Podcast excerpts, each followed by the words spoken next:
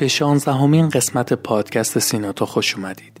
من سینا شفیزاده هستم و در هر قسمت از سیناتا با روایت یک داستان داده محور تلاش می کنم تا از فکر کردن بیشتر لذت ببرید.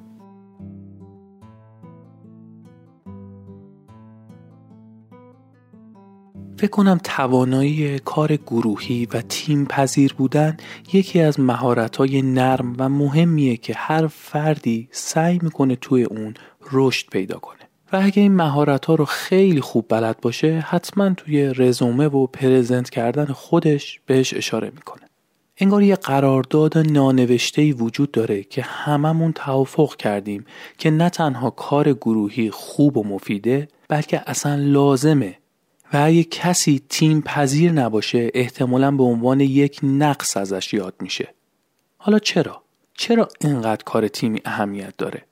یکی از شاخصترین دلایلی که بهش اشاره میشه بحث افزایش بهرهوریه. مثلا اگه یه نفر اندازه یه دونه زور داشته باشه وقتی دو نفر میشن زورشون دو برابر نمیشه بلکه چهار برابر میشه. البته این عددا نسبیه و قطعا دقیق و مطلق نیست.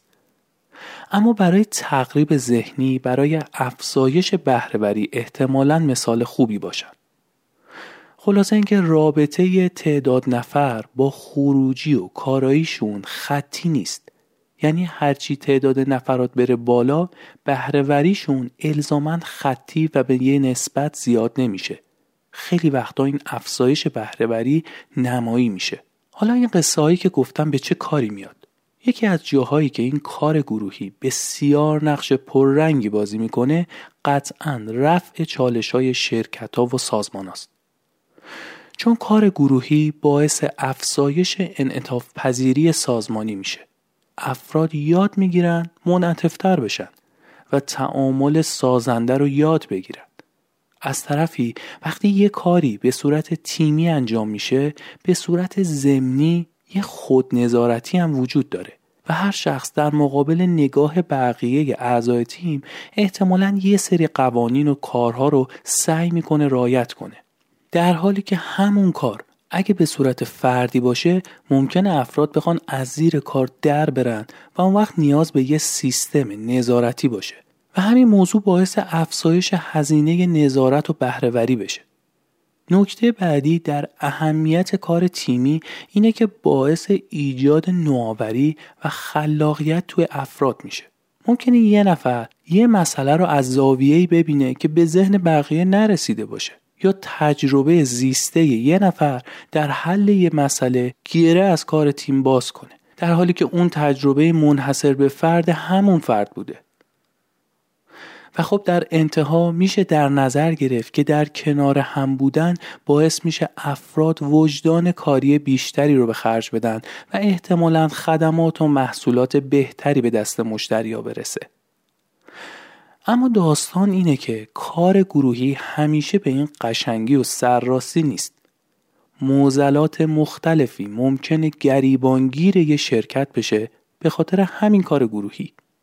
من می‌خوام به یکی از این چالش ها اشاره کنم که در اقتصاد رفتاری به نظریه چرخش انگیزه ها معروفه. این نظریه چی میگه؟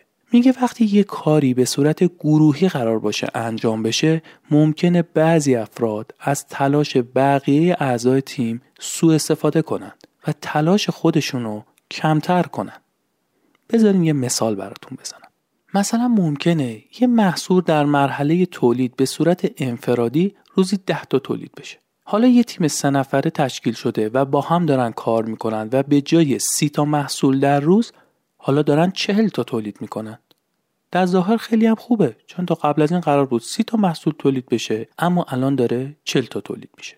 اما نظریه چرخش انگیزه ها اینو میگه که ممکنه این چهل تا محصول به خاطر این باشه که دو نفر از اعضا دارن دو برابر تواناییشون کار می‌کنن و نفری 20 تا تولید می‌کنن. یه نفرم کلا تعطیل کرده و از زیر کار داره در میره. اما خب وقتی از بیرون این قضیه نگاه کنی متوجه این چرخش در انگیزه و سوء استفاده ممکنه نشی پس نظریه چرخش انگیزه ها می‌خواد این نکته رو به ما یادآوری کنه که کار تیمی الزاما بدون آسیب نیست بلکه ممکنه گاهی باعث مخفی شدن تنبلبازی برخی افراد گروه در لابلای تلاش بیشتر اعضای گروه بشه. حالا برای کنترل این مشکل راه حلای مختلفی وجود داره. یکی از این راه حلا که تو این قسمت قرار من بهش بپردازم مربوط به ترکیب جنسیتی در تیمها در زمان انجام کارهای گروهیه. به بیان دیگه به این موضوع بپردازیم که اگه تفکیک جنسیتی بشه و تیما همه خانوم باشن یا همگی آقا باشن آیا تفاوتی توی انگیزه ها ایجاد میشه یا نه بهتر تفکیک جنسیتی انجام بدیم در کارهای گروهی یا اتفاقا برعکس بهتر زن و مردا در کنار هم باشن و این کنار هم کار کردن باعث افزایش انگیزه میشه الزامن اینا سوالاتیه که سعی شده بهشون تو این قسمت پاسخ داده بشه. بذارید همین اول راه خیالتون راحت کنم. نتایجی که در آزمایش های تجربی مختلف دست اومده در رابطه با این موضوع خیلی زد و نقیز بودند و به صورت کلی نمیشه حک کرد که تفکیک جنسیت خوبه یا بده. یا الزاما همیشه بهرهوری رو بالا می‌بره یا پایین میاره و به نظر می‌رسه حداقل کنترل چرخش انگیزه ها و بهرهوری تیم ها با تمرکز به ویژگی های دیگه ای مثل فرهنگ افراد، قومیتشون، سنشون خیلی ارزشمند می‌تونه باشه. این رو از این جهت گفتم که باور عمومی وجود داره که الزاما ترکیب جنسیت باعث افزایش انگیزه و بهرهوری میشه. اما در کنار این نتایج متناقض یه سری نتایج ارزشمند دیگه هم به دست اومده که به ما کمک می‌کنه در ترکیب های مختلف جنسیتی در کارهای گروهی از اونا بهره ببریم که در ادامه بهش پرداخته شده. قبل از ورود به موضوع هم اشاره کنم که این قسمت بر اساس 210 داده جمعآوری و تحلیل شده توسط خانم جلالی و همکاراشون در دانشگاه یزد بوده.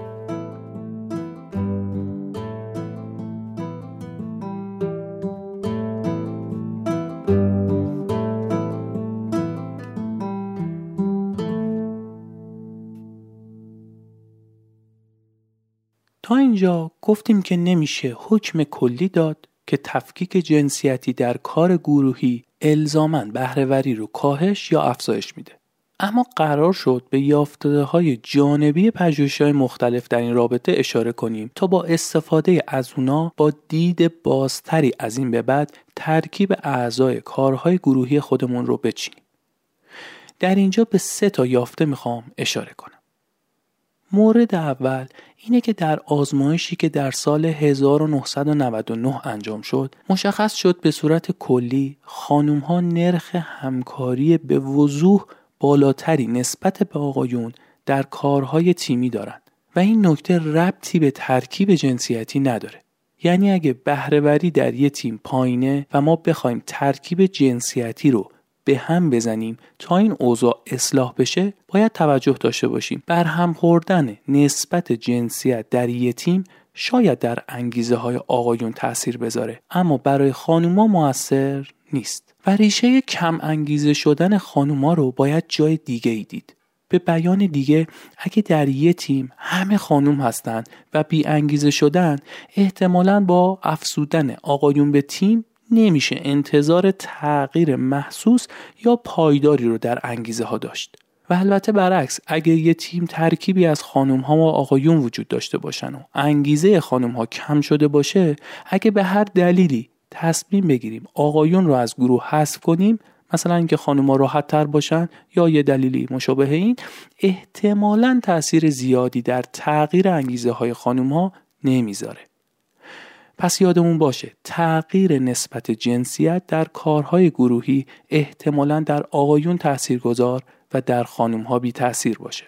مورد دومی که باید بهش اشاره کنم در ادامه نکته قبلیه.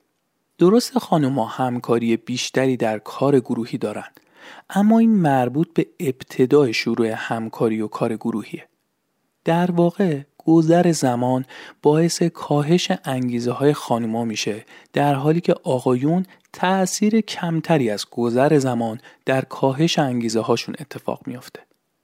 با این حساب اگه ما یه تیم با جنسیت های مختلف داشته باشیم احتمالا برای شروع باید دغدغه تأمین انگیزه کافی برای آقایون در مشارکت کارهای گروهی داشته باشیم و بعد از اون باید دغدغه باقی ماندن و باز تولید انگیزه خانم های گروه در بلند مدت رو داشته باشیم. مورد سوم و آخر از یافته های پژوهش های دیگه که نظر من رو جلب کرد مربوط به یه مقاله در سال 2003 بود که نشون می‌داد ایجاد رقابت در گروه های مختلف برای افزایش انگیزه برای آقایون کارسازه اما ایجاد رقابت عملکرد خانوما رو بهبود نمیده.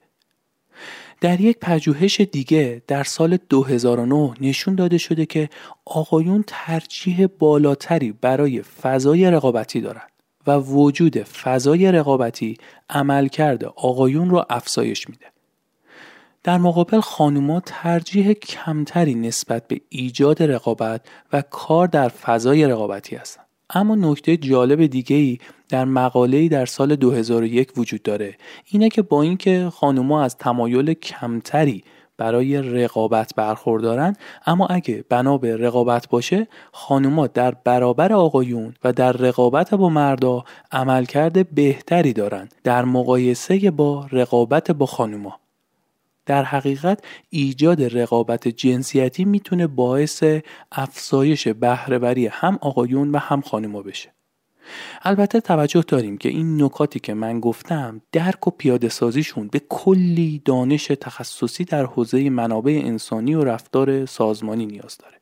و اینطوری نیست که هر کی این پادکست رو گوش داد از فردا بزنه تو کار ایجاد رقابت و جنگ و دعوا و اینا. کلی نکته و دانش لازمه برای پیاده سازی چنین روندایی. از طرفی یادمونم نره که اینجا داریم از تحلیل داده های آزمایش های رفتاری صحبت می‌کنیم.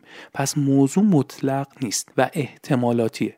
همین باعث میشه که با دید تردید به هر کدوم از این نتایج نگاه کنیم. خب بریم سراغ پژوهش خانم جلالی در دانشگاه یزد و ببینیم بر اساس این توضیحات و مفاهیمی که ارائه کردم این دوستان به چه نتایجی رسیدن.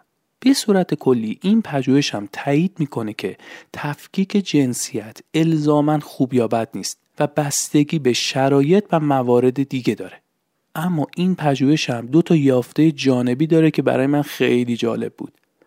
اول اینکه این پژوهش نشون داد که اگر انگیزه مردا در کارهای گروهی که ترکیب جنسیت وجود داره بیاد پایین تاثیر کمتری روی پایین اومدن انگیزه خانوما می‌ذاره تا برعکسش.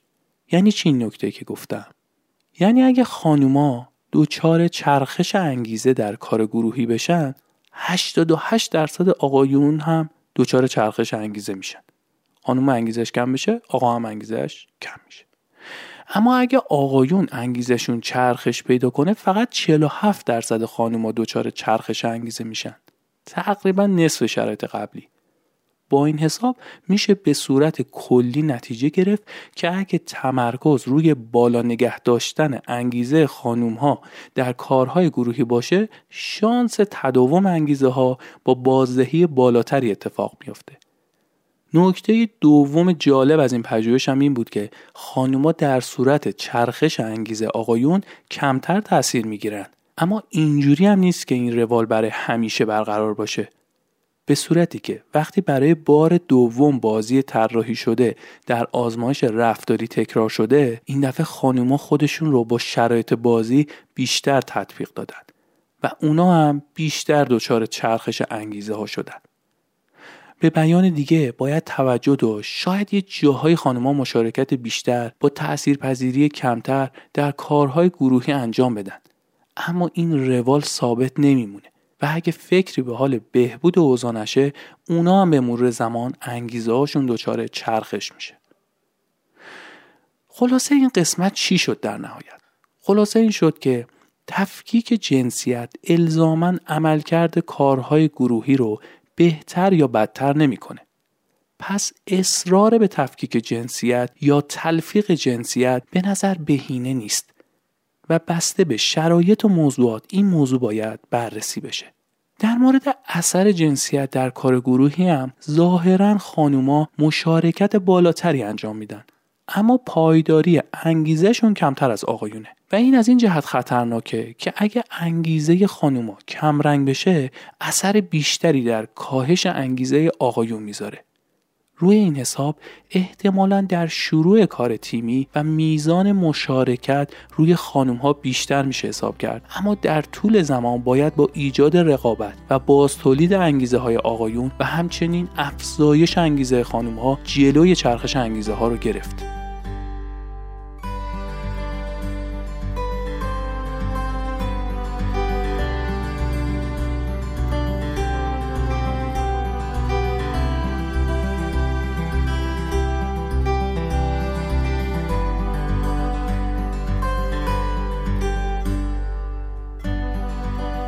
پایان ششمین قسمت از فصل دوم پادکست سیناتا رسیدیم. امیدوارم مرور مقاله انتخاب شده در این قسمت براتون جذاب و مفید بوده باشه.